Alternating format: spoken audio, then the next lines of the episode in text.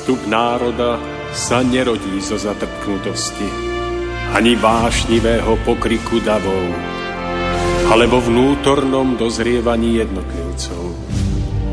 Len ono dokáže vydať plod múdrosti a trvalej slobody, premáhajúcej tyraniu spoločenských systémov nad všetkými pôžitkami tiel, nad nespútanými rozkošami sveta skvie sa drahokam ľudskej dôstojnosti. Drahokam čistého srdca. Úcta, láska, pokora, odvaha sú cestou k cieľu, ktorý hľadáme. Stojac pred následkami svojich skutkov, kto obstojí?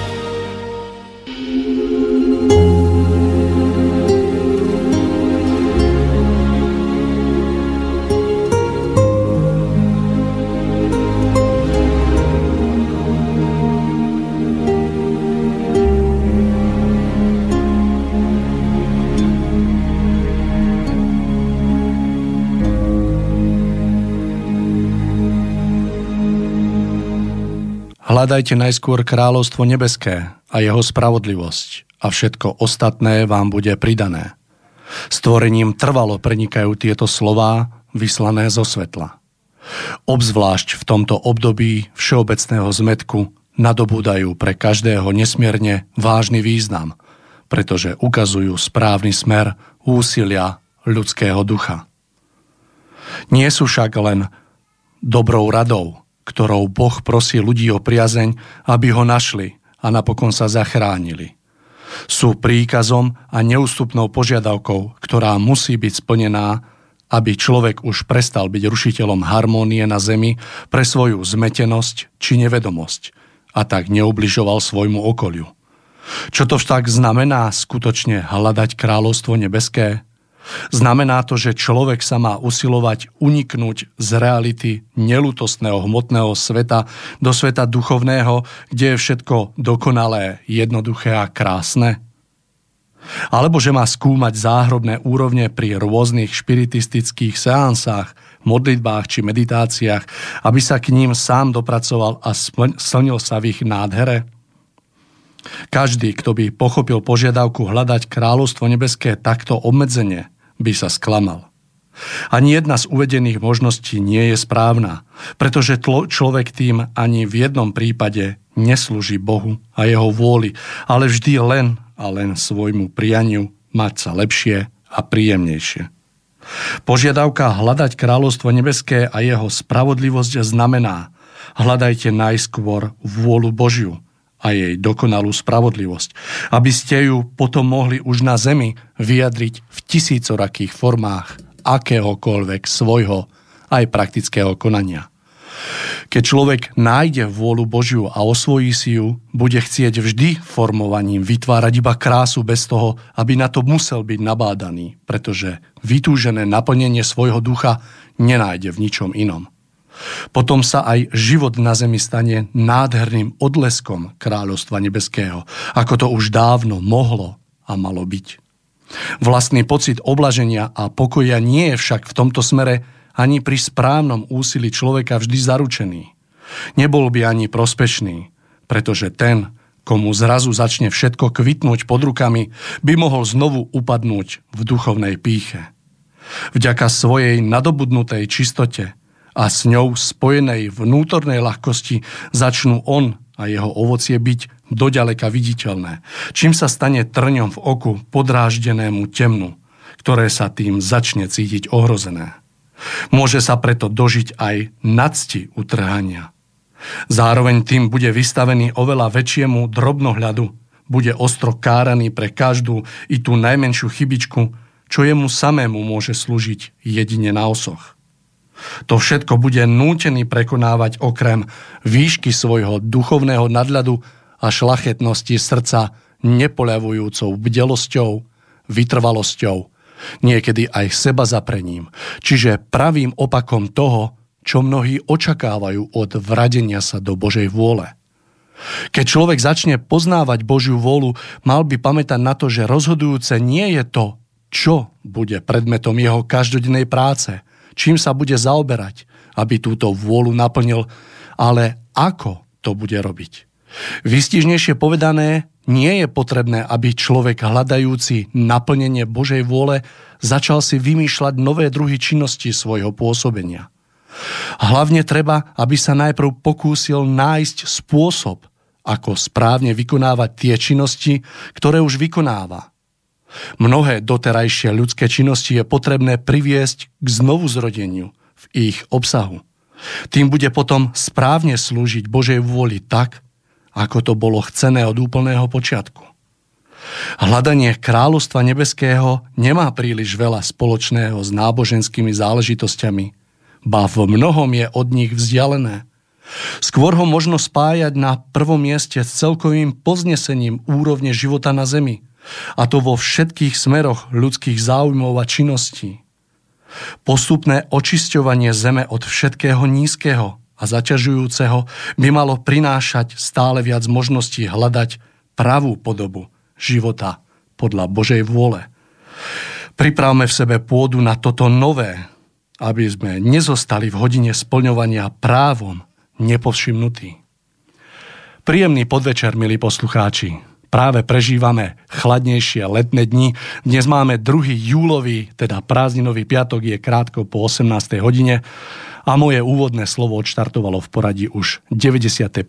vydanie relácie Cesta v zostupu.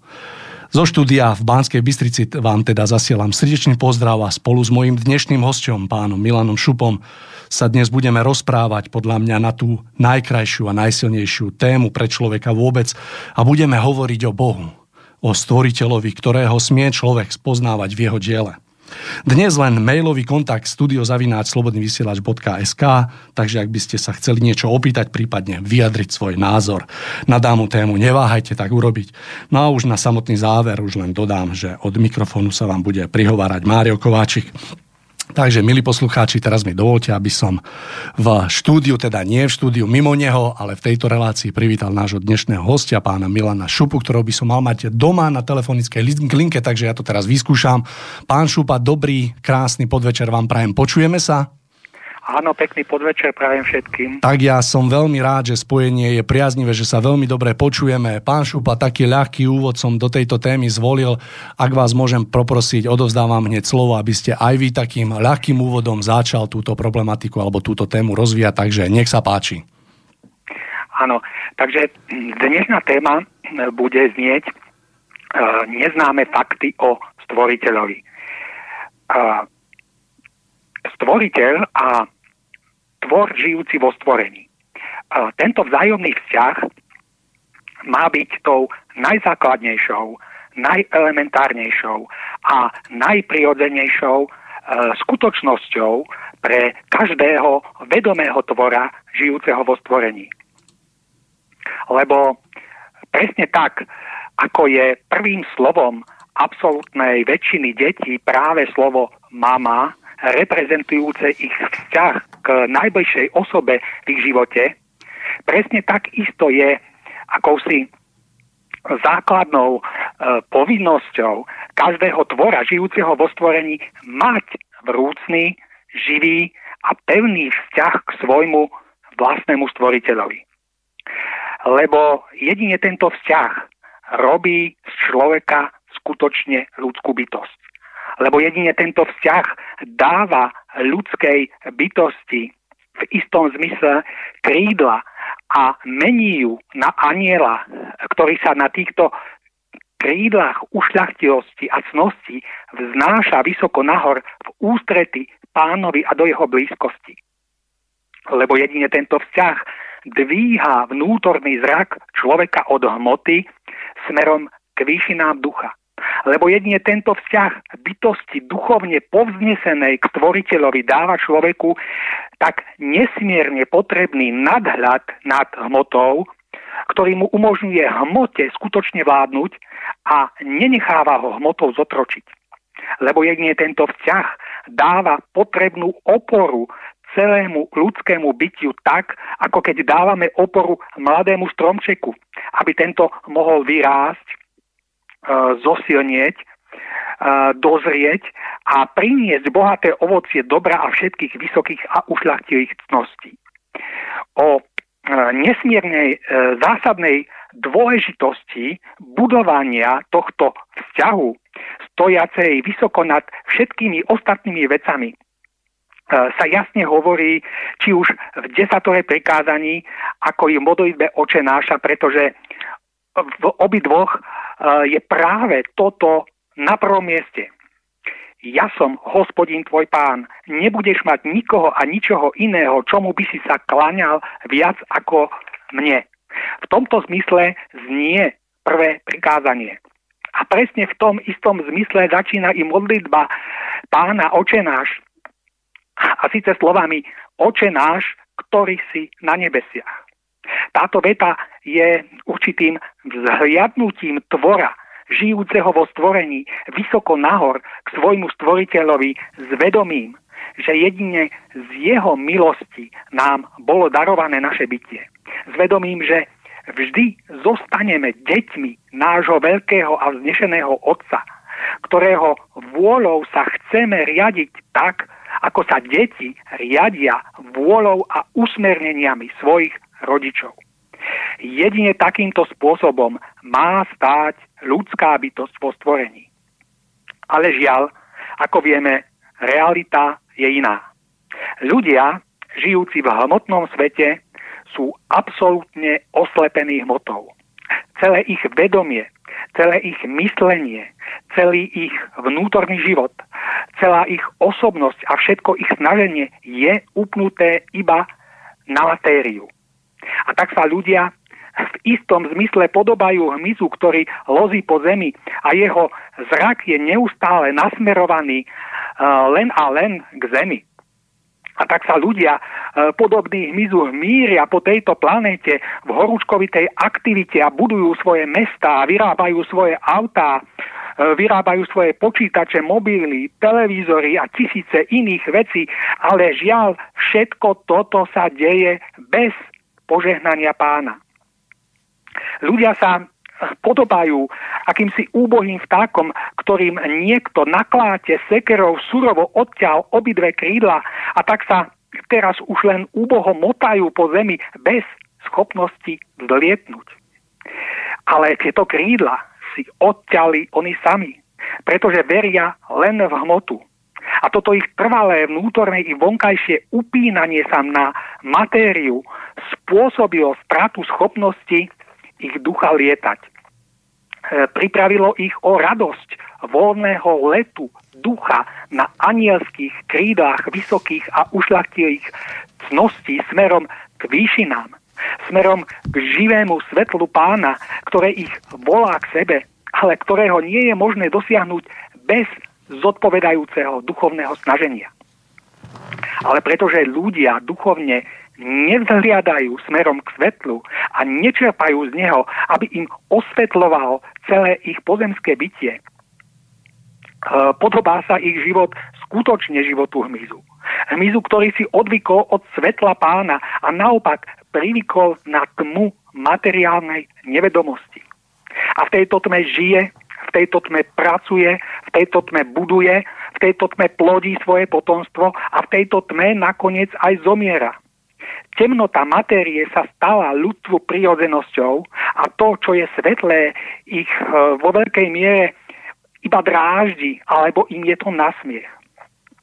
No a v tejto tme matérie, bez svetla spojenia so stvoriteľom, vytvorili ľudia svoju vlastnú temnú ríšu podvodu, klamstva, bezohľadnosti, chamtivosti, vychytralosti, nečestnosti, plítkosti, neušlachtilosti a nečistoty.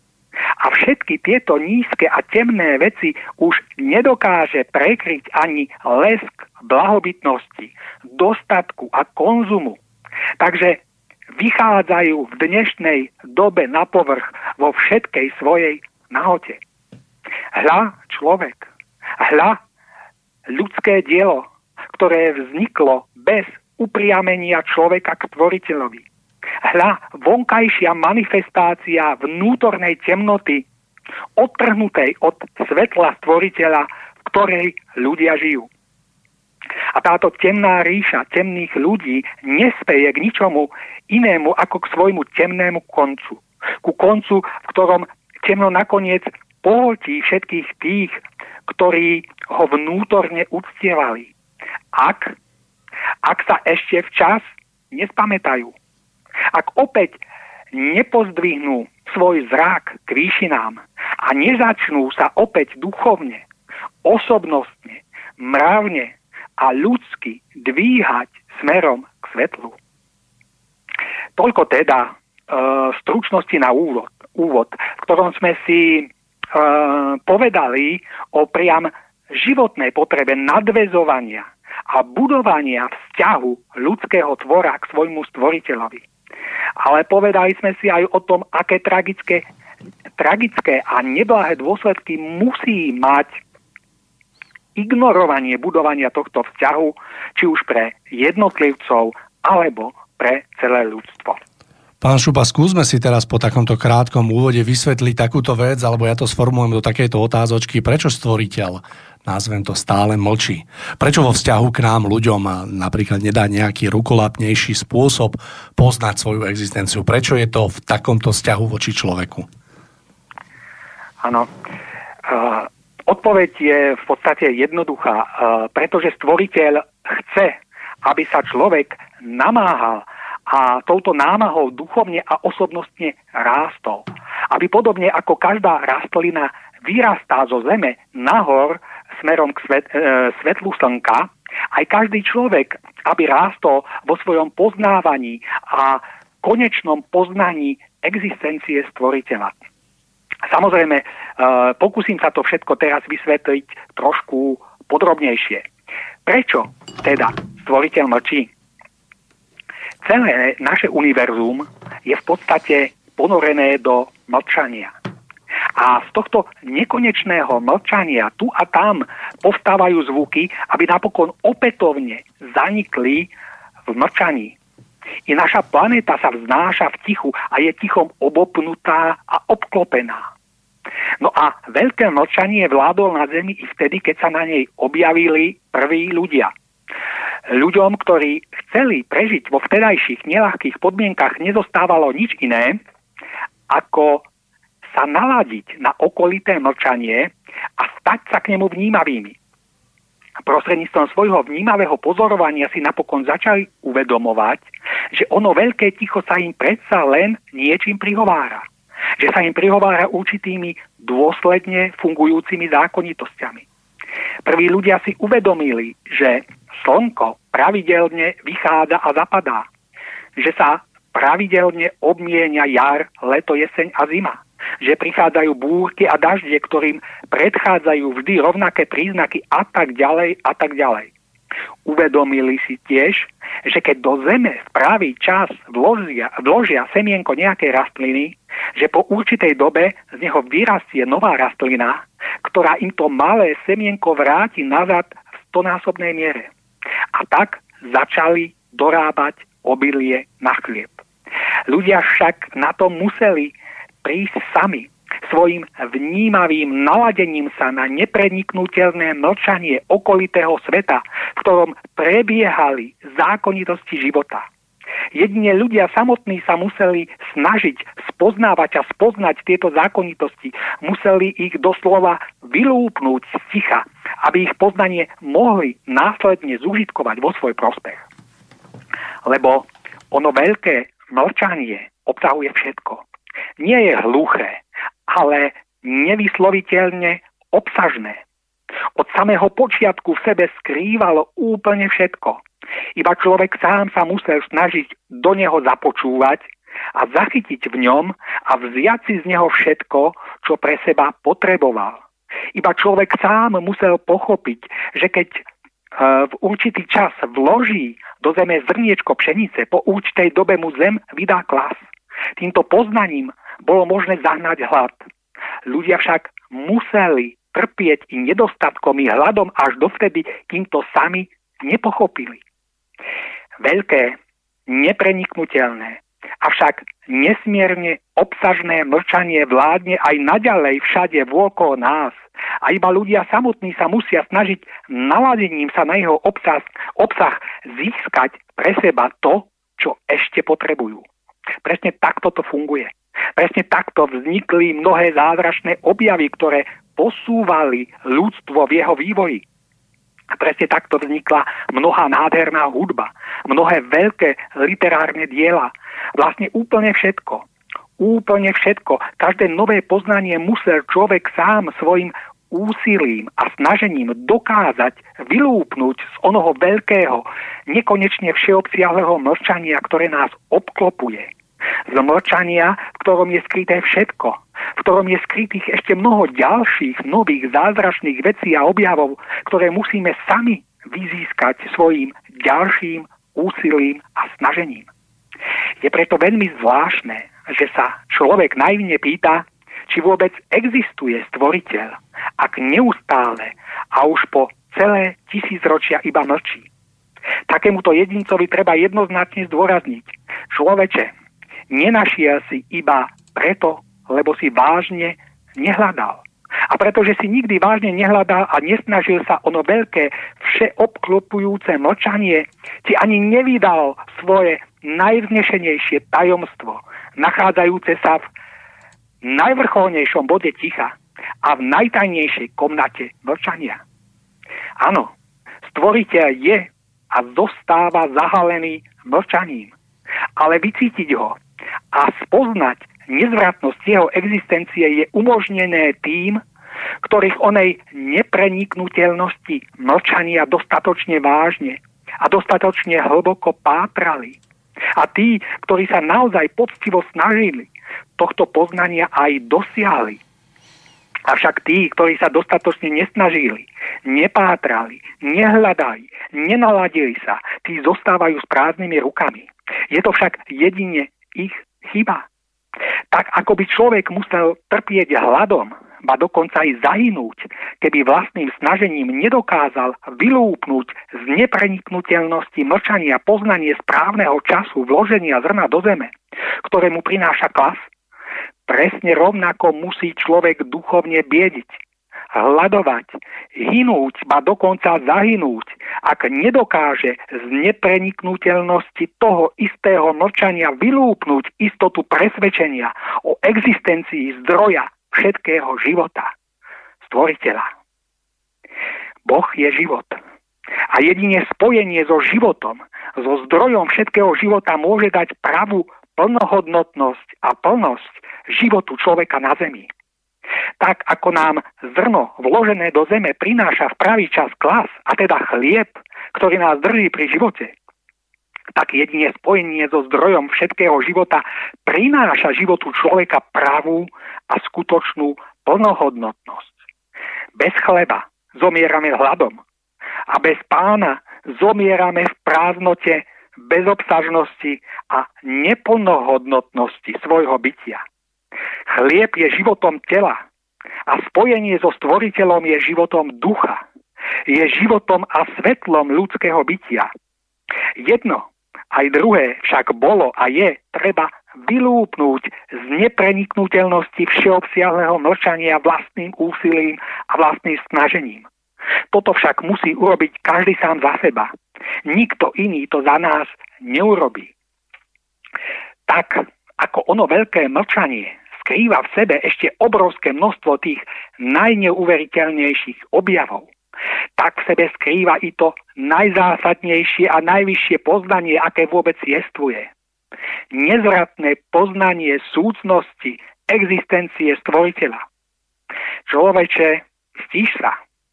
Načúvaj pozorne onomu mlčaniu. Hľadaj v ňom a pátraj v ňom. Dostatočne vážne, dostatočne hlboko a dostatočne silne. Potom, jedine potom nájdeš. Nikdy však nie je možné nájsť tomu, kto vážne nehľadá. Kto sa už ani vôbec nedokáže naladiť na všeobsiahle ticho, pretože je neustále ponorený v rušivom hluku vytvorenom človekom.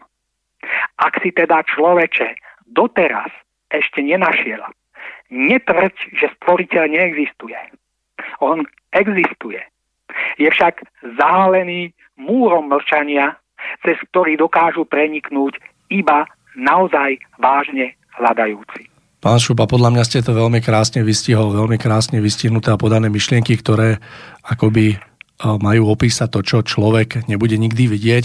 Ja sa opýtam, na svete sú tisíce, tisíce ľudí, ktorí z rozličných, dô, z rozličných dôvodov neveria v existenciu stvoriteľa. Mohli by sme ako určitú pomocku pre týchto ľudí načrtnúť, povedzme, akým spôsobom e, je možné človeku sa dopracovať k viere stvoriteľa tak, aby sa z neveriaceho mohlo stať veriaci? Vieme niečo také poskytnúť? Áno, áno, skúsime to teda. Skúsme. Uh, kľúč k otvoreniu brány poznania stvoriteľa môžeme nájsť v pochopení princípu klasického rozhlasového vysielania.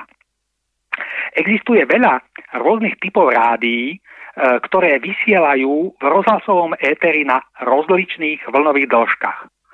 Alebo inak povedané na rozličných frekvenciách. Kto chce počúvať rádio podľa vlastného výberu, musí vlastniť rozhlasový príjimač a na ňom si naladiť príslušnú frekvenciu. Ak bude mať čistý príjem a rozhlasový signál mu nebude nič rušiť, môže potom nerušene počúvať vysielanie zvolenej rozhlasovej stanice.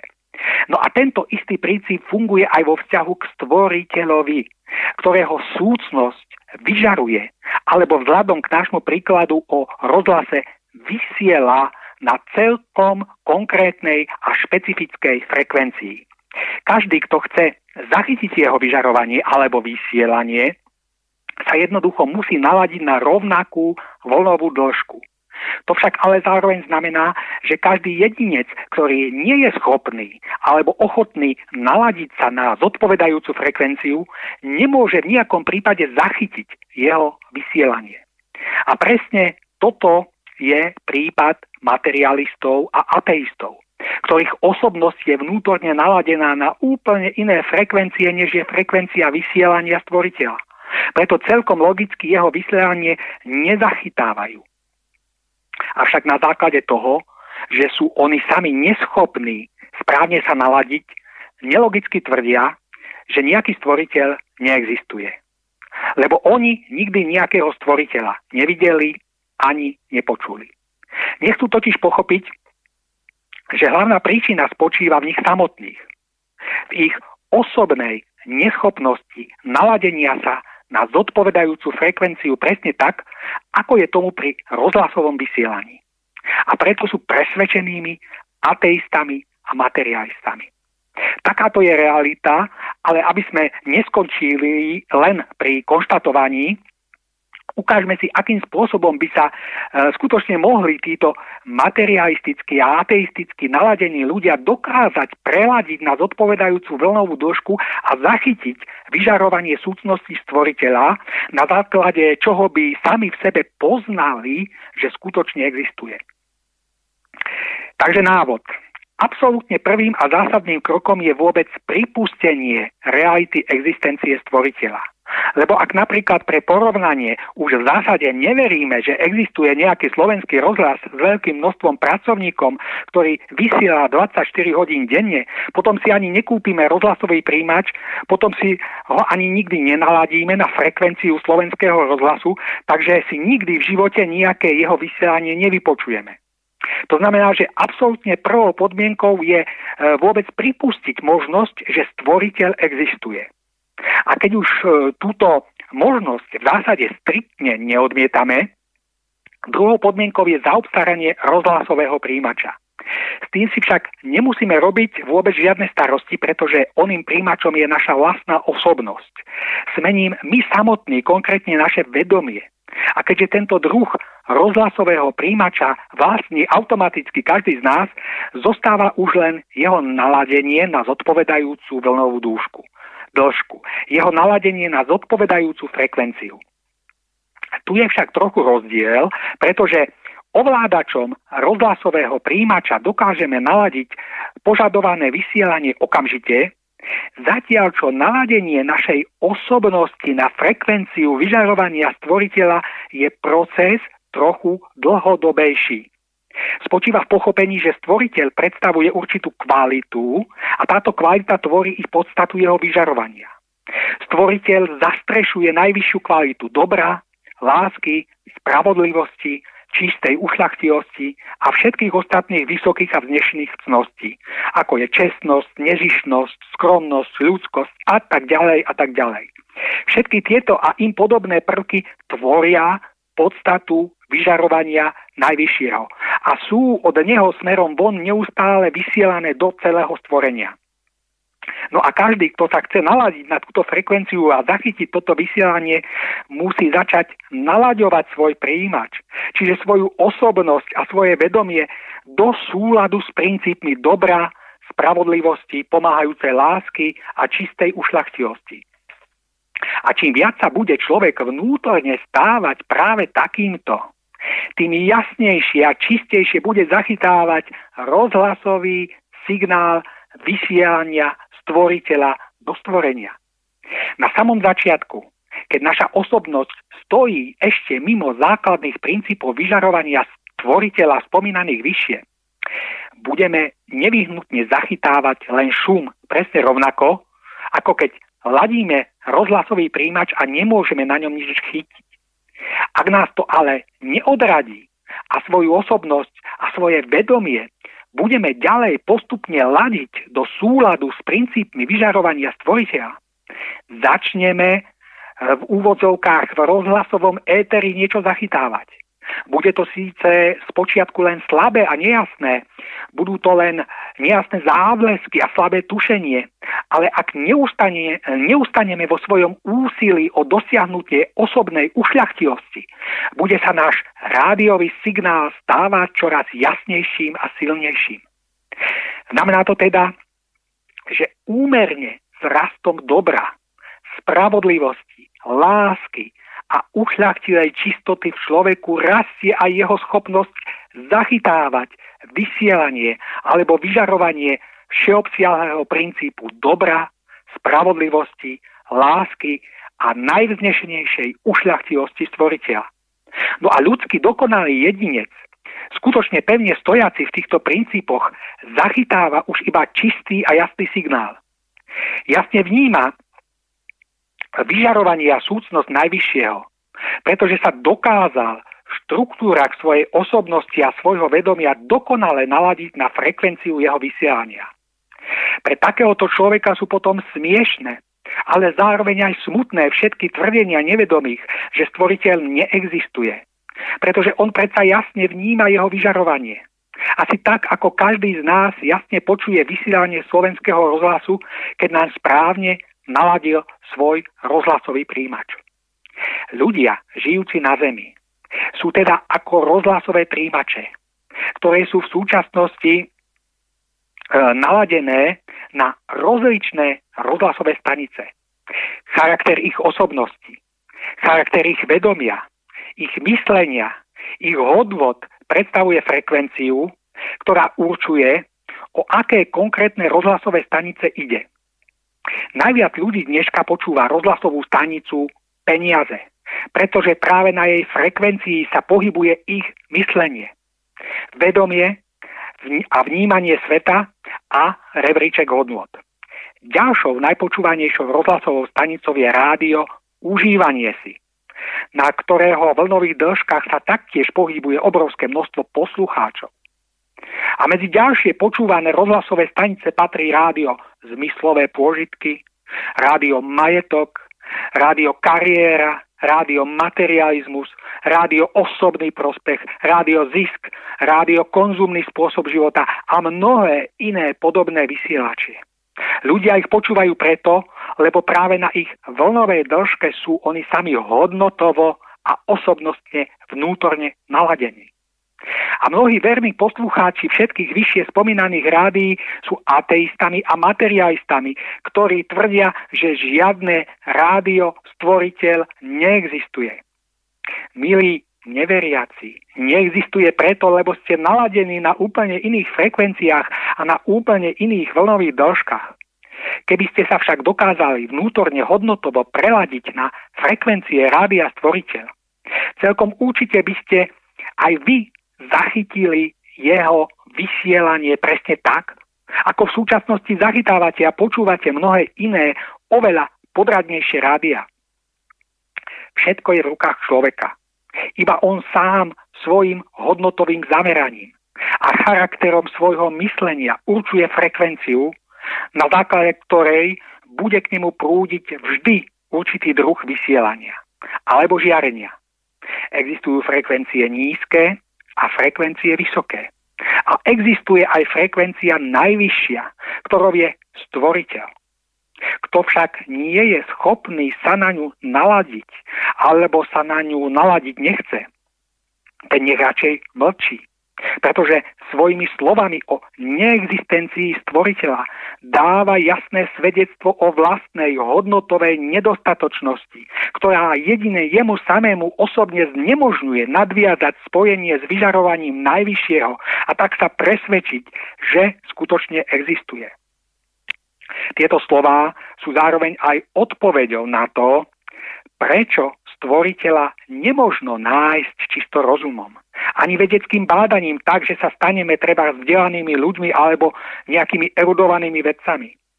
Stvoriteľa možno hľadať a nájsť iba morálne a mravne. Takže sa staneme morálnymi a mravnými osobnosťami. Jedine toto nám môže otvoriť brány k poznaniu pána. Pán Šupa, vnímam, že okolo nás je veľmi veľa dobrých ľudí, ktorí akoby vnútorne nevyciťujú potrebu hľadať stvoriteľa. Chcem sa opýtať len tak vo všeobecnosti na váš názor, že prečo by mal človek takto urobiť, lebo ja sa domnievam, že každý človek na tejto zemi je ako keby smerovaný k tomu, aby našiel toho stvoriteľa pôvodcu všetkého toho celého bytia a aby sa začal zaoberať troška hlbšie jednoduchými zákonmi, ktoré obklopujú, ktorých, ktorými je stále podrobený. Prečo človek by mal začať hľadať stvoriteľa? Stvoriteľa? Prečo by to mal robiť? Uh, pretože stvoriteľ je život, pretože uh, stvoriteľ je proste uh, zásadná hodnota, proste je život sám a stvoriteľ alebo um, smerovanie k čo, človeka k stvoriteľovi, k stvoriteľovi môže ľudskému duchu prepožičať skutočný a pravý väčší život. Nič ostatné. Hmota je dočasná, to všetci dobre vieme. E, zoberieme za pár rokov, 80 rokov života a to je proste hmota. Uh, ale človek uh, je tou ľudskou bytosťou práve preto, že má tu možnosť a môže dosiahnuť tú, tú väčnosť, to väčšné bytie. Ale to väčšné bytie mu môže darovať len stvoriteľ. To znamená len uh, to, že tento človek sa bude svo, vo svojom živote prepracovávať čoraz bližšie k stvoriteľovi, uh, do jeho blízkosti, uh, v ktorej je tá väčšiná ríša ducha, v ktorej budú môcť potom prebývať všetci tí ľudia, ktorí sa dokážu oslobodiť od tej hmoty a uh, istým spôsobom pevne previazať práve so stvoriteľom. Z toho to rovnako vyplýva, že je veľmi dôležitá, nazvem to taká kvalita toho vzťahu medzi človekom a stvoriteľom, že ako keby každá taká nejaká, neviem, lahostajnosť, ľahkovážnosť, áno, že sa človeku áno. riadne vypomstí. Pán Šupa, máme nejakých 40 minút z našej relácie za sebou. Ak, nav- ak môžem, navrhol by som, že si dáme krátku prestávočku a po nej by sme potom sa vrátili áno, späť áno, k našej dobre, dobre, dobre, chcem sa len opýtať, neviem, či nám bude potrebné obnoviť telefonické spojenie, alebo nám to normálne vydrží. Že, to nám vydrží pán Hej, dobre, dobre, tak nebudem s tým nič robiť, takže my sa počujeme po prestávke, takže nech sa páči. Ano.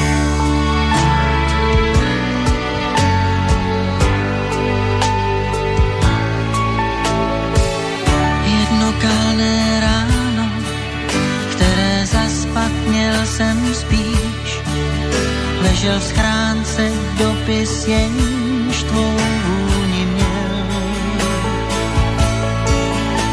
tom listě bylo psáno, že mě navždy opouštíš a já zemřít a skončit s čím v tu chvíli chtěl. Šel kolem chlapec s bílou hůlkou, schod za schůdkem stoupal výš a můj vlastní kříž menší byl, než se zdál. Každá trampota má svou mes že nářky mé jsou dnes vždycky důvod je žít dál. Každá trampota má svou mes, kde že nářky tvé jsou dnes vždycky důvod máš žít dál.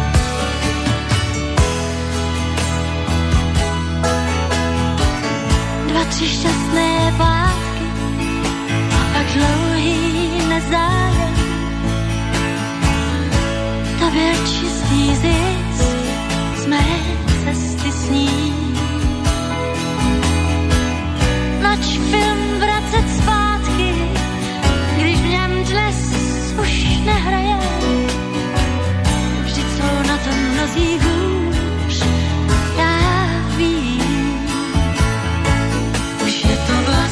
všechno dávno, staré rány odnes čas. Prostě každý z nás stal se tím, čím se stál. Každá trampota má svou dnes, že lásky tvé jsou dnes. vždycky důvod máš žít dál.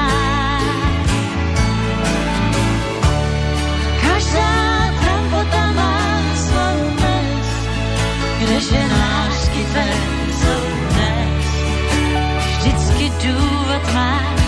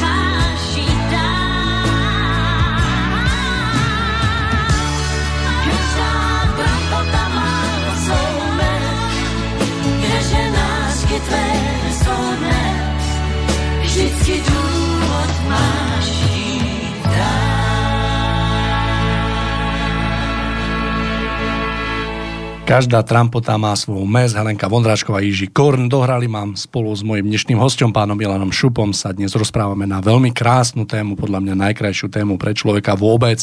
Hovoríme o Bohu, o stvoriteľovi. Tému sme si pomenovali nepoznané fakty o stvoriteľovi. Budeme v tom pokračovať. Pán Šupa, verím, že ste na druhej strane. Áno, áno. Výborne, výborne. Pán Šupa, mohli by sme si teraz niečo možno povedať o samotnej podstate stvoriteľa, o tom, kým alebo čím v skutočnosti je a hlavne, aký to má dopad na človeka samotného. Áno. Ak máme e, povedať e, niečo, čo sa bude tým najzásadnejším spôsobom dotýkať samotnej podstaty stvoriteľa, e, musíme sa nevyhnutne zmieniť o jeho troj jedinosti. E, Treba však e, zvlášť zdôrazniť, že trojjedinosť pána všetkých svetov je vo svojej pravej podstate niečím, čo nám navždy zostane e, v istom zmysle nepochopiteľné, pretože pán vo svojej trojjedinosti stojí vysoko nad stvorením, kam vo svojej chápavosti nie je schopné dosiahnuť vedomie žiadneho sformovaného tvora žijúceho vo stvorení. O týchto veciach sa neskôr zmienime podrobnejšie. A predsa na druhej strane sme schopní túto trojedinosť do určitej miery pochopiť a v určitej miere jej porozumieť. Ale samozrejme iba sprostredkovanie, to je vo forme, ako sa táto trojedinosť premieta dolu do stvorenia. Vo forme jej vyžarovania z hora od stvoriteľa nadol do stvorenia. No a trojedinosť pána sa premieta do stvorenia prostredníctvom troch pri, princípov, prostredníctvom troch pilierov, na ktorých stojí celé stvorenie. A sú nimi láska, spravodlivosť a čistota. Sú to tri princípy, pôsobiace ako jeden, pretože v každom jednotlivom z nich sú organicky prítomné ďalšie dva. To znamená, že v láske je prítomná zároveň spravodlivosť a čistota. V spravodlivosti je zároveň prítomná láska a čistota a v čistote je prítomná láska a spravodlivosť. Sú to teda tri princípy, ale zároveň jeden, v ktorom sú druhé dva, e, ďalšie dva obsiahnuté. To znamená, že toto je ten odraz trojjedinosti pána pôsobiaci vo stvorení a, tým pádom nám e, istým spôsobom pochopiteľný. A teraz si skúsme niečo viac povedať o každom z týchto troch e, princípov jednotlivo, čiže osobitne. A začníme láskou, o ktorej sa v kresťanstve zvykne tak často hovoriť. Táto láska v kresťanstve e, je vnímaná ako niečo samojediné, ako niečo dominantné, vyjadrené slovami, že Boh je láska. Vnímanie stvoriteľa dominantne len ako lásku robí však kresťanstvo ochudobneným, pretože na základe vyžarovania trojjedinosti pána do stvorenia musí byť jeho láska pevne prepojená so spravodlivosťou a čistotou. Musí byť s nimi tak pevne prepojená, že je s nimi zajedno. Ak láska nie je vnímaná takýmto spôsobom, tak je to potom láska falošná, skreslená a nepravá. Aby sme si to celé lepšie e, objasnili, uveďme si konkrétny príklad e, zo života, treba z výchovu detí. Okrem nevyhnutnej lásky musí byť pri nej rovnako činným aj princíp spravodlivosti. V tejto súvislosti e, si spomínam na slova jedného staršieho pána, ktorý pri rozhovore reagoval na súčasný systém výchovy detí, v ktorom sa im takmer všetko dovoluje a v ktorom treba pri konflikte, e, konfliktnom správaní e, ich dieťaťa v škole rodičia vystupujú proti učiteľovi namiesto toho, aby si spravili, spravili poriadok so svojím vlastným dieťaťom, ktoré sa nevie spratať do kože. No a tento starý pán povedal na to asi toľko. Mňa môj otec bil, ale nie preto, že by ma nemal rád. Naopak, práve preto, že chcel zo mňa niečo mať. Ak by sme tieto slova starého pána mohli uh, v istom zmysle parafrázovať v rámci našej témy o trojedinosti, konkrétne vo vzťahu lásky a spravodlivosti, zneli by asi takto. Otec ma mal rád, to znamená evidentne láska. A preto ma na mne rukolapným spôsobom uplatňoval hodnotu spravodlivosti, aby zo mňa mohol nakoniec vyráť hodnotný človek. Týmito slovami samozrejme nenabádam rodičov, aby svoje deti byli, ale chcem ich rozhodne upozorniť na to, že aby pri ich výchove oveľa intenzívnejšie zohľadňovali aj princíp spravodlivosti, eh, ktorý musí s ich láskou tvoriť jednotu. Pretože jedni takýmto spôsobom môžu svoje deti správne vychovať. Toľko teda k princípu lásky. A teraz sa pozrieme bližšie na princíp spravodlivosti. Snáď najočividnejším a najrukolapnejším svedectvom fungovania princípu spravodlivosti vo stvorení sú choroby, ale v konečnom dôsledku i mnohé iné tragédie a nešťastia, ktoré ľudí postihujú. Pri chorobách to napríklad funguje asi tak, že ak človek e, najmä vnútorne dlhodobejšie vybočuje zo štandardov harmónie stanovenej zákonmi univerza na ľudskú bytosť, jeho vnútorný odklon od týchto zákonov, od tejto harmónie sa napokon somatizuje a zhmotňuje do vonkajšej podoby konkrétnej choroby. Úlohou každej choroby je v prvom rade zastaviť človeka v jeho nesprávnom myslení, v jeho nesprávnom štýle života a celkovom smerovaní. Každá choroba, a ak je vážna o to viac, nás zväčša teda vždy v prvom rade zastaví v našom zabehanom štýle života a donúti nás zamyslieť sa.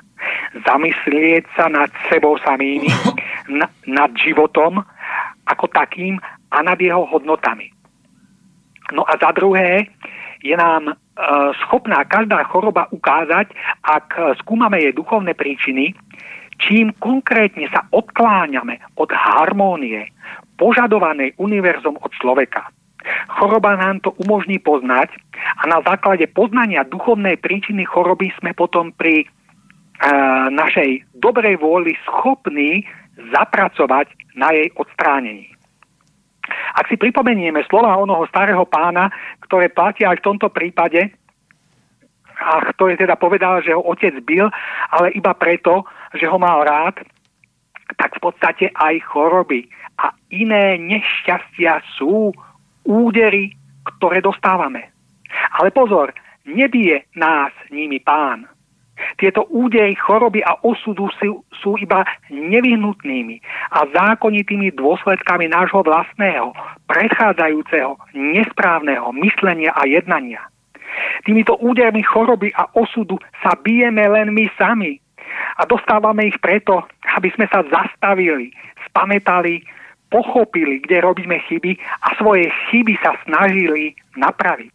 V chorobách a iných osudových nešťastiach je teda jasne badateľný, nekompromisný princíp vyššej spravodlivosti, ktorá na nás dopadá v odvetných úderoch zákona spätného pôsobenia.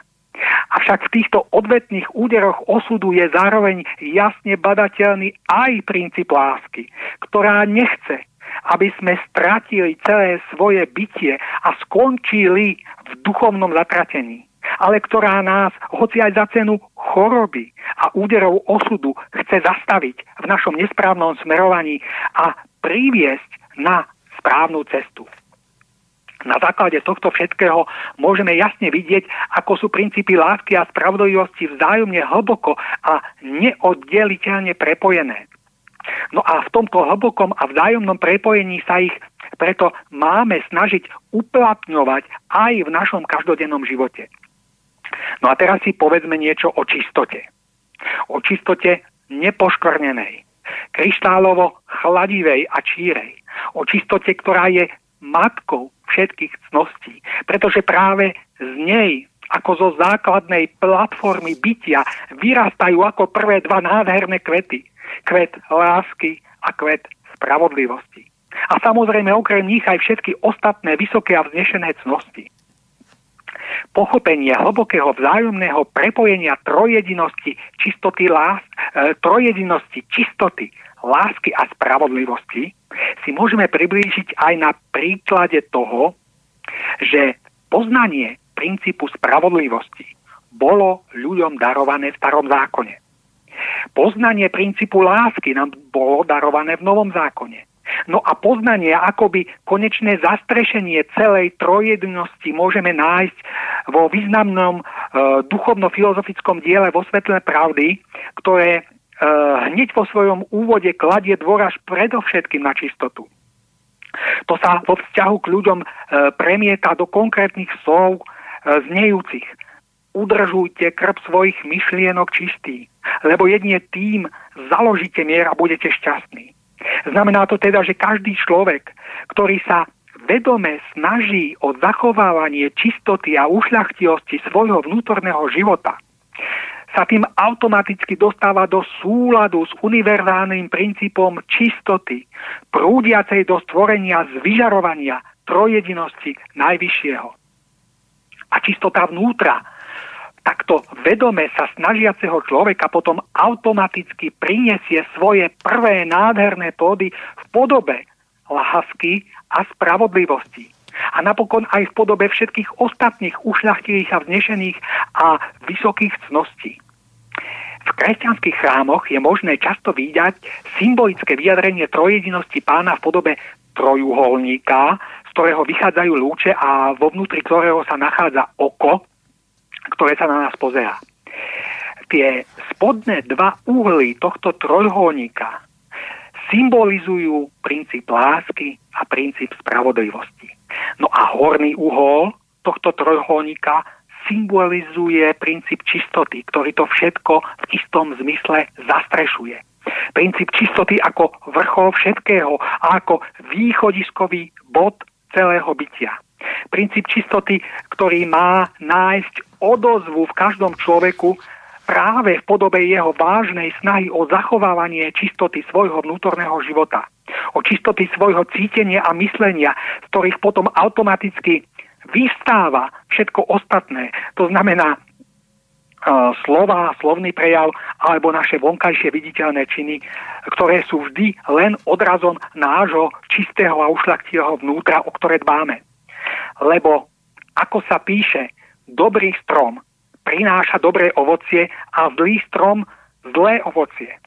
Dobrý strom je náš čistý a ušľachtilý vnútorný život, ktorý prináša svoje dobré ovocie v podobe nášho dobrého, spravodlivého a láskavého jednania. Zlý strom je naopak náš nečistý a neušlachtilý vnútorný život, ktorý prináša svoje zlé ovocie v podobe nášho nedobrého, nespravodlivého a neláskavého jednania. A príde však čas, kedy budú všetky zlé stromy vyťaté a spálené v ohni, aby už viac nemohli prinášať svoje zlé ovocie a aby vo stvorení zavládla už len kryštáľovo číra čistota.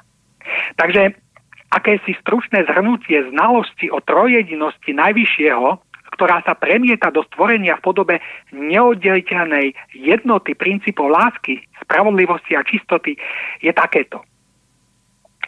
Každý človek, ktorý žije vo stvorení a chce kráčať ku svojmu pánovi, každý človek, ktorý sa chce približovať k svojmu stvoriteľovi, sa k nemu môže blížiť jedine prostredníctvom rozvíjania troch najelementárnejších cností.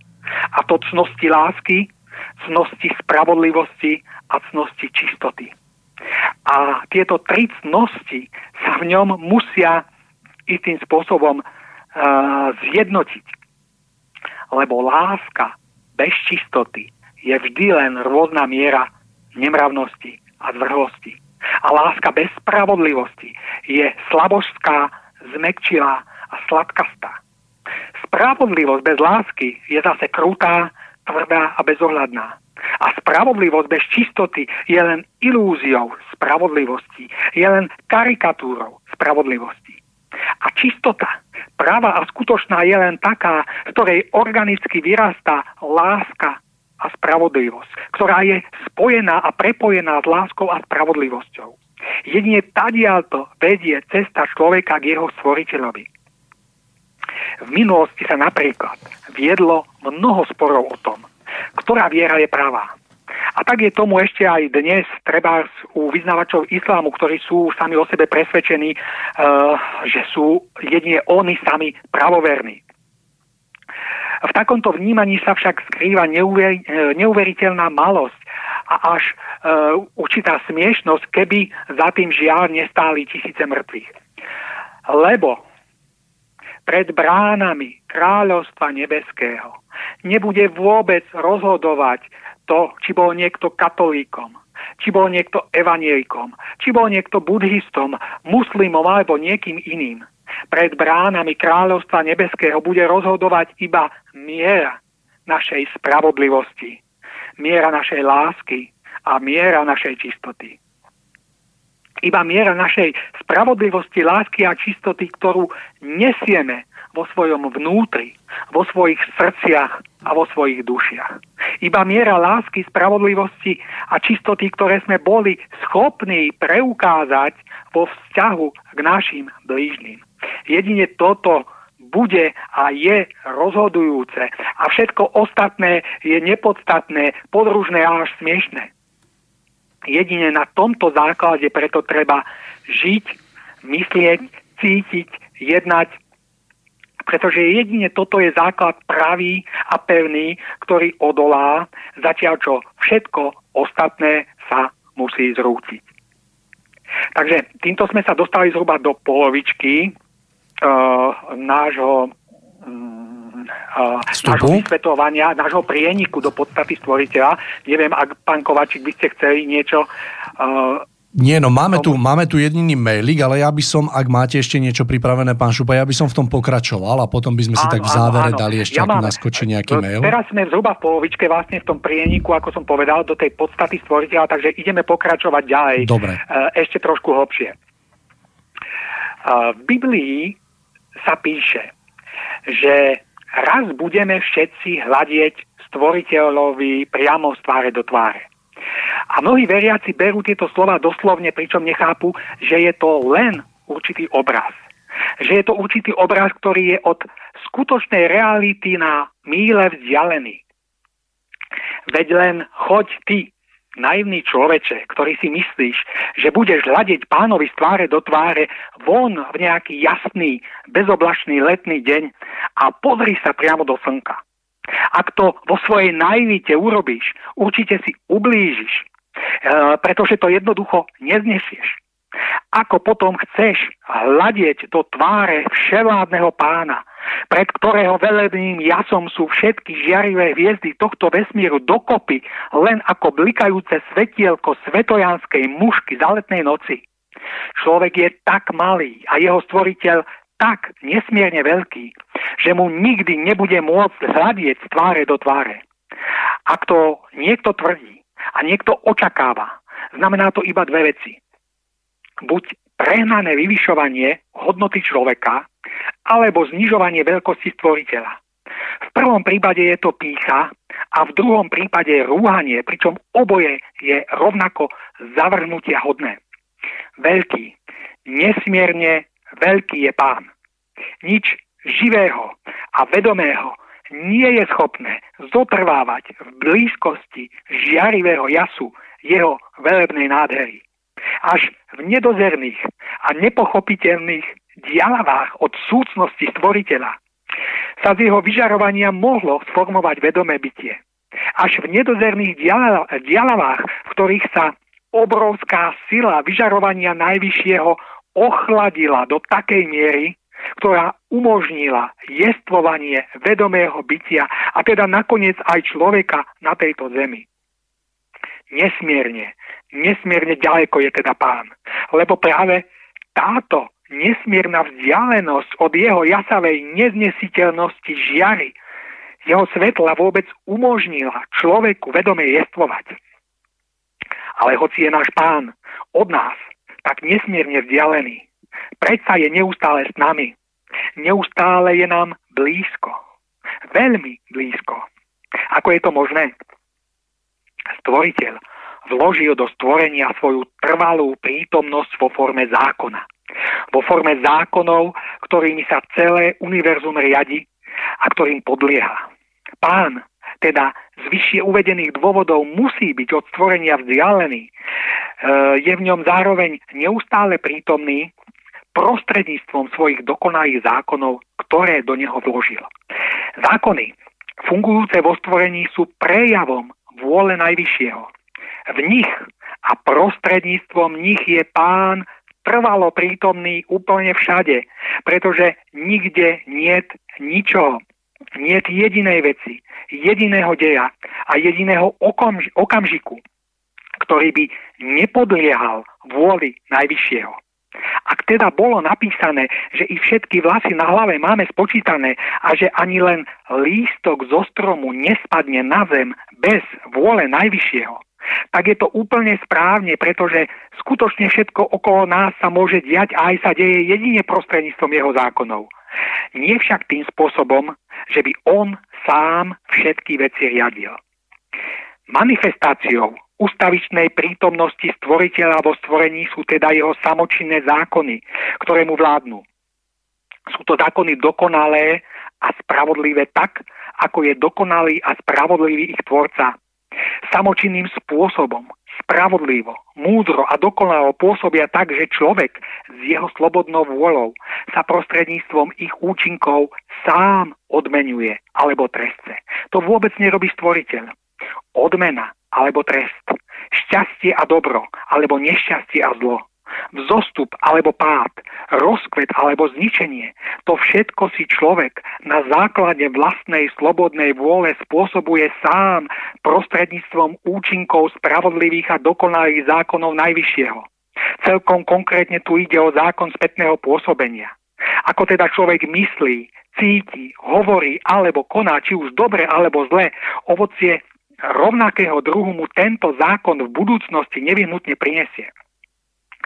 Pánom a vládcom všeho míra bolo na zem poslaných mnoho zvestovateľov a prorokov, aby ľudí oboznámili s tým, ako majú správne myslieť, cítiť, hovoriť a konať tak, aby im zákony najvyššieho, ktorých pôsobeniu podlieha úplne všetko, dokonca i ľudské cítenie a myslenie, mohli priniesť iba šťastie, radosť a mier.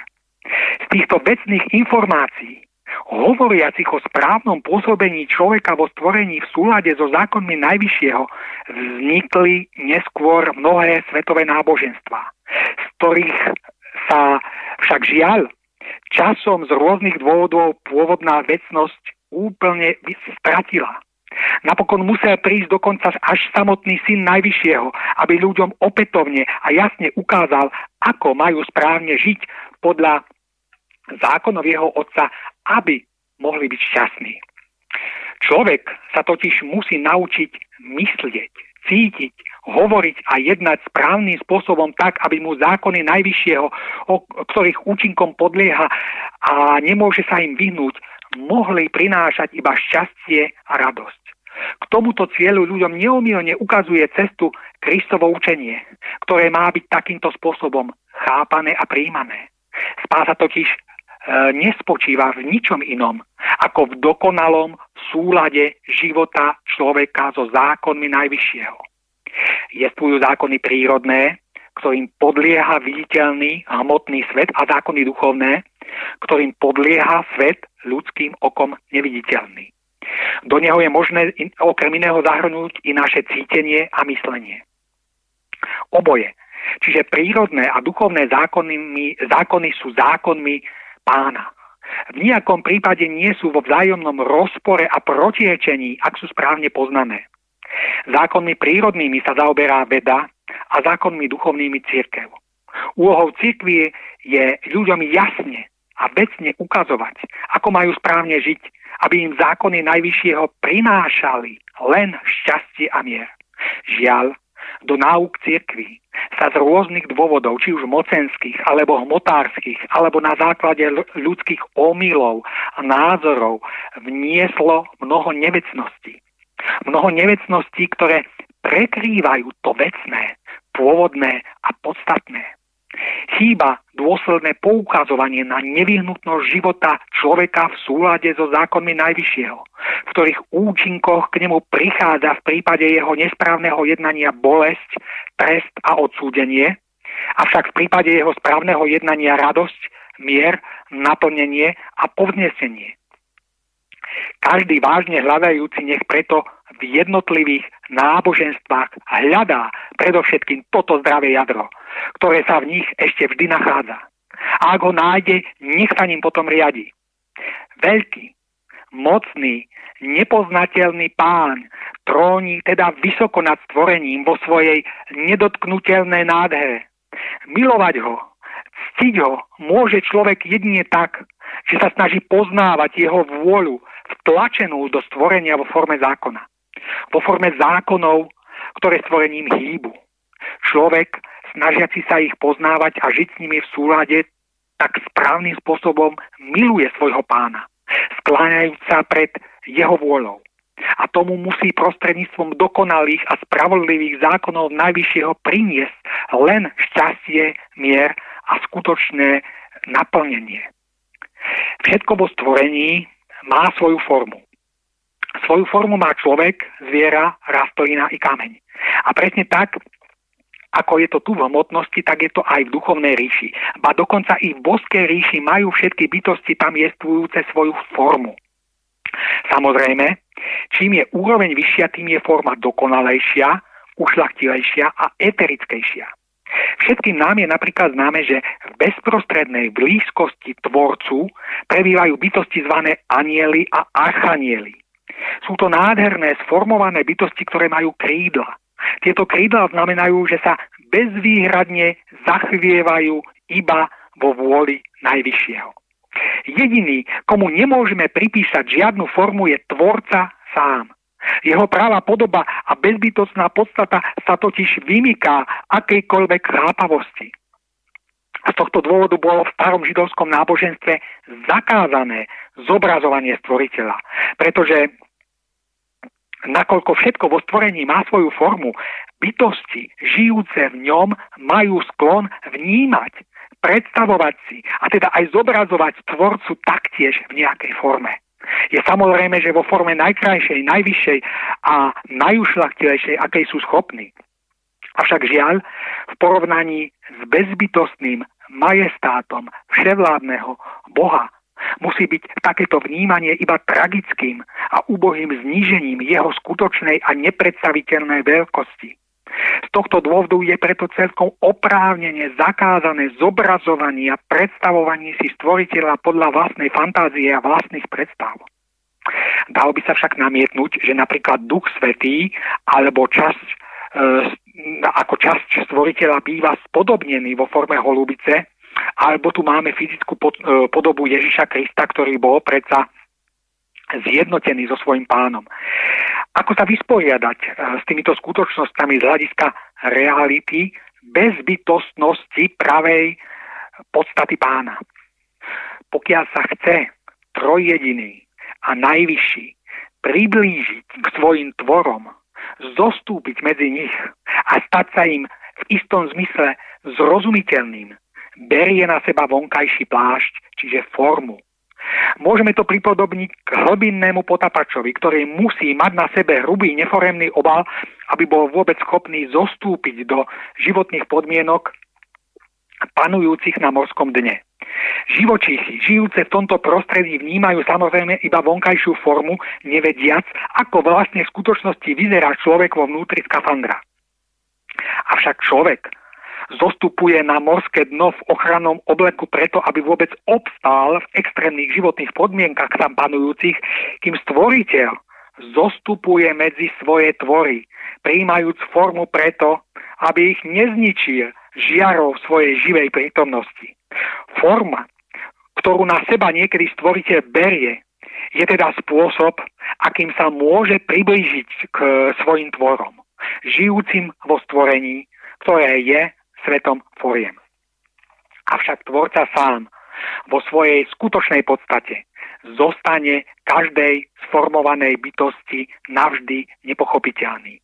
Nech už sa táto bytosť nachádza v hmotnom svete, v duchovnej ríši alebo v ríši boskej. Každá sformovaná bytosť sa musí vždy uspokojiť s konštatovaním, že Boh je. Je jedinou nezávislou, nepochopiteľnou a väčšnou entitou, od ktorej je životne odvislé, odvislé všetko sformované a ktorého pravú, bezbytostnú podstatu nebude môcť nikdy nejaká sformovaná bytosť vôbec pochopiť, pretože veľkosť pána presahuje i tie najvyššie možnosti a hranice jej chápavosti.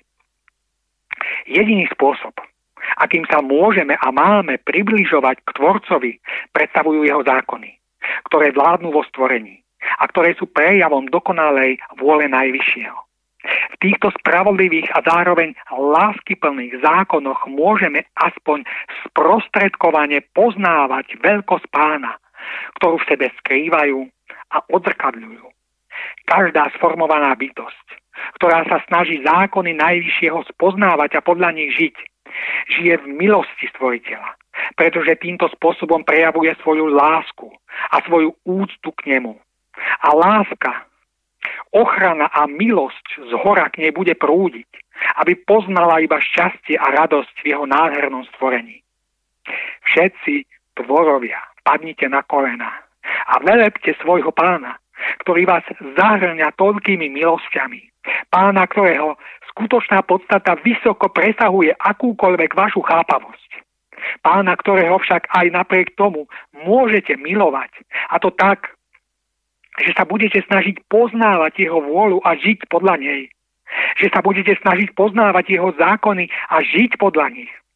Ak budete takto činiť, požehnanie vševládneho Tvorcu bude na vás spočívať.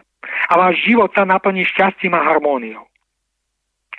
Ak ale ľuďom chýba šťastie a harmónia tak, ako je tomu dnes, znamená to, že im chýba požehnanie Najvyššieho. A chýba im preto, lebo nemajú chuť poznávať jeho vôľu a žiť podľa nej. Lebo žijú iba podľa svojej vlastnej vôle a vlastných zákonov. A bieda, nešťastie, nenaplnenie a právnoťa bytia sú im za to trpkou odplatou. Vôľa pána bola ľuďom sprostredkovaná. Ako sme už raz spomínali v starom zákone. A to najmä v jeho jadre, čiže v desatore prikázaní. Vôľa pána bola ľuďom sprostredkovaná i v učení Ježiša Krista. No a poznanie vôle pána vo forme zrozumiteľnej ľuďom modernej doby môžu všetci vážne hľadajúci nájsť vo výnimočnom diele s názvom Vo svetle pravdy. Toto všetko v súhrne znamená, že každý človek, ktorý chce byť dokonale znalý vôle Najvyššieho, aby sa ňou mohol riadiť v celom svojom živote. Absolútne každý takto vážne hľadajúci človek môže v súčasnosti dospieť k znalosti tých najzásadnejších a najkľúčovejších práv celého nášho bytia. A k ním dospieť skutočne chce. Ak ale ľudia dneška zostávajú naďalej neznalými, je to žiaľ len ich vlastná vina, ich vlastné rozhodnutie a zároveň smutné svedectvo o ich vlastných falošných životných prioritách. Takže týmto by sme mohli teda skončiť akýsi prienik do poznania podstaty stvoriteľa. Každý, kto hľadá, nájde, kto prosí, dostane a kto klope, tomu sa otvorí, takto znie zákon, ktorý sa šíri celým stvorením. Pán Šupa, ja si myslím, že veľmi, veľmi kvalitne vystihnutá taká podstata a priblíženie sa k práve tomuto stvoriteľovi. Máme tu nejaké dva mailiky, ktoré tu nás skakali, tak ak môžeme, aby som ich prečítal. Máme pár minút do konca relácie. Takže dobrý, je tu také konštatovanie a zároveň taká otázka uh, našej poslucháčky Jarmiel Ký z Lučenca. Dobrý deň, minulý týždeň som objavila vašu reláciu a som veľmi rada, že niečo takéto existuje. Uh, verím, že v niektorých reláciách reláciách ste sa už týmto zaoberali, ale chcela by som sa opýtať, ako má človek v dnešnom svete uveriť, že stvoriteľ je spravodlivý, keď, spravodlivý, keď všade okolo je samá nespravodlivosť. Takže skúsme kratučko reakcia na túto otázočku, pán Šupa.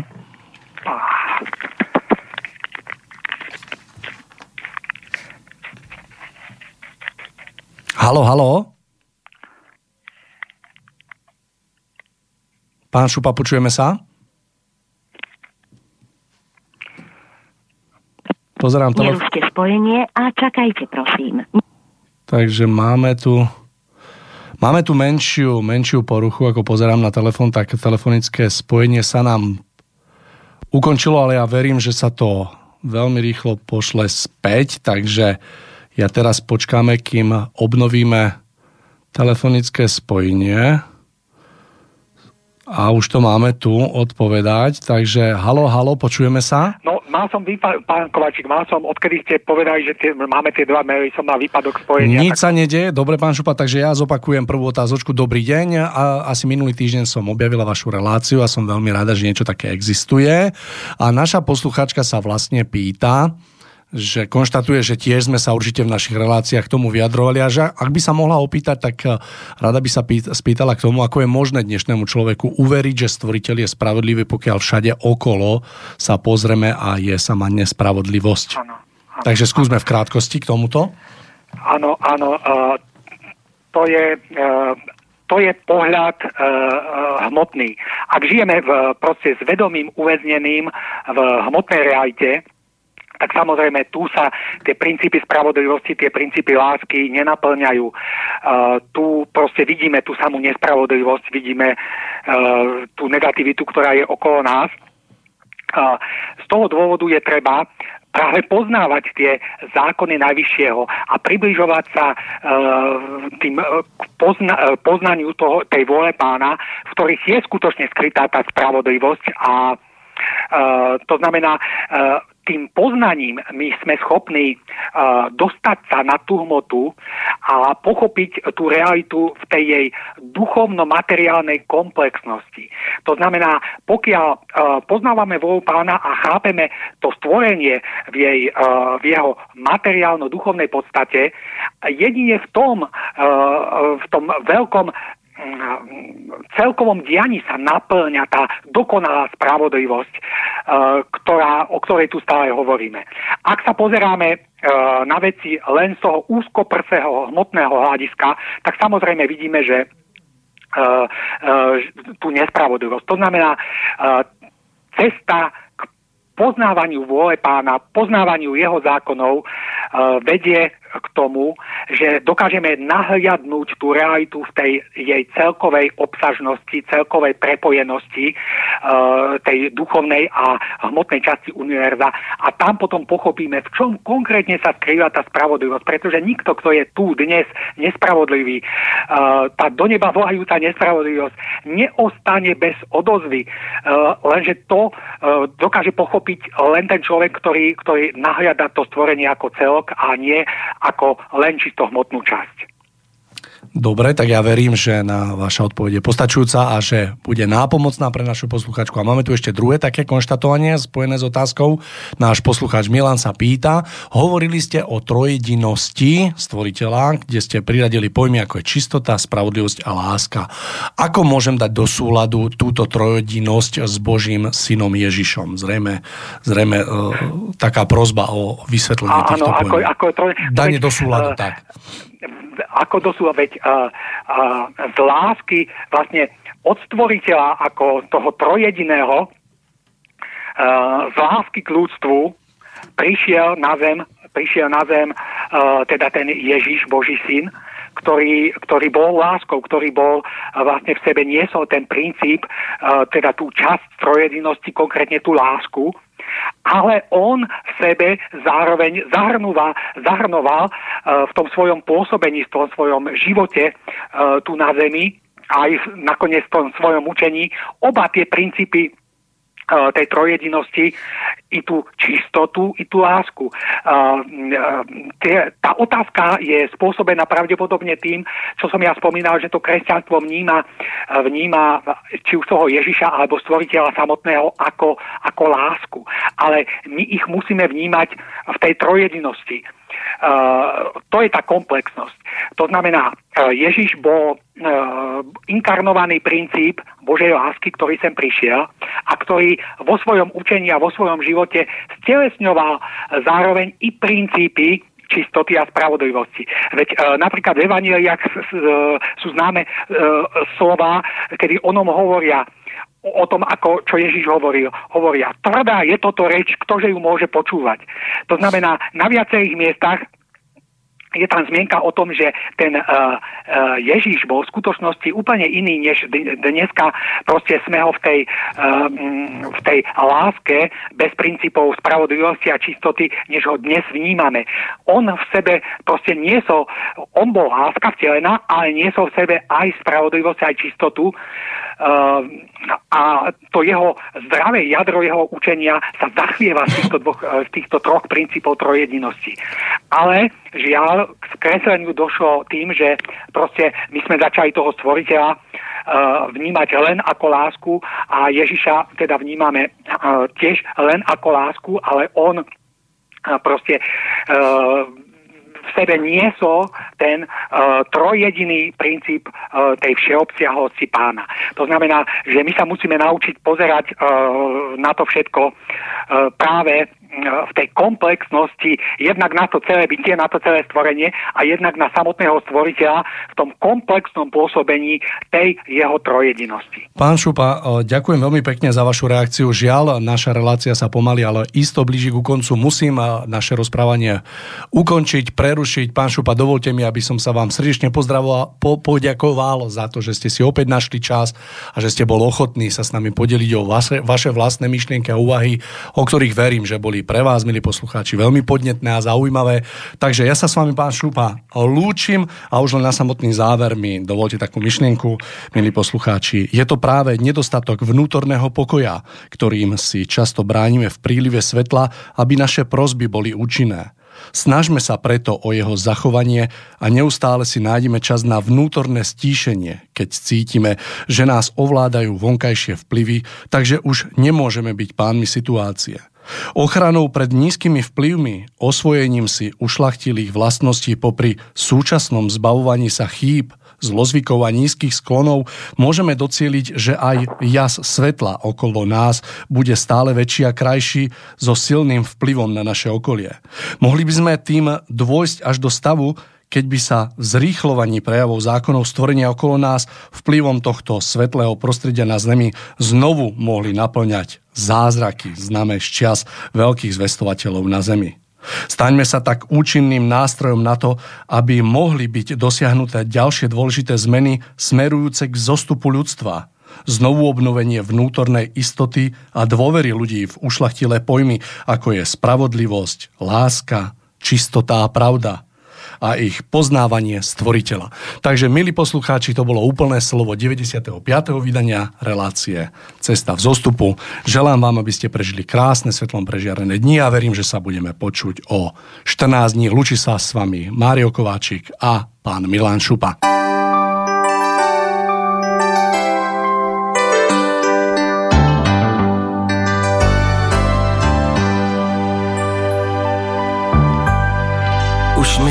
Lásko není 20 let, už mi není ani 25. I když to moc krásná léta jsou, nebral bych je ani náhodou. To se jenom pro mě točil svět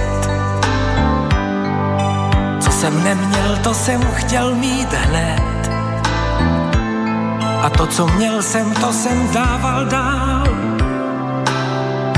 Rád jsem sázel, snadno prohrával. Čas otupí i ostrý břit. Když tebe mám, co ještě můžu chtít? A s láskou nehodlám už vabank hrát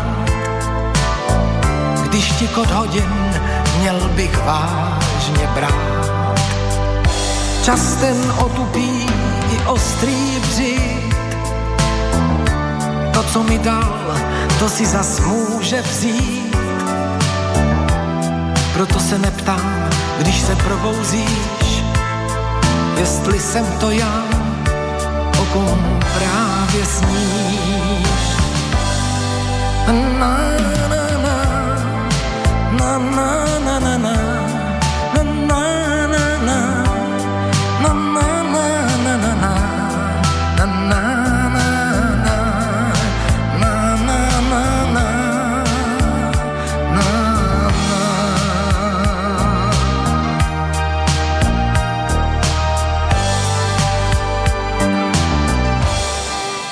lásko není třicet let už mi není ani 35 a že to moc krásná léta jsou. Říkal jsem si, ať mi zůstanou. To se kvůli tobě točil svět. Tebe učil jsem se na spaměť. Myslel jsem, že spoustu času mám a že už vůbec nikam nespěchám. Čas otupí i ostrý břit, Když tebe mám, co ještě můžu chtít? A s láskou nehodlám už vabank hrát. Když ti kod hodin měl bych vážně brát. Čas ten otupí i ostrý vřit. To, co mi dal, to si zas může vzít. Proto se neptám, když se probouzíš, jestli zůstaneš nebo odcházíš. Na na na na na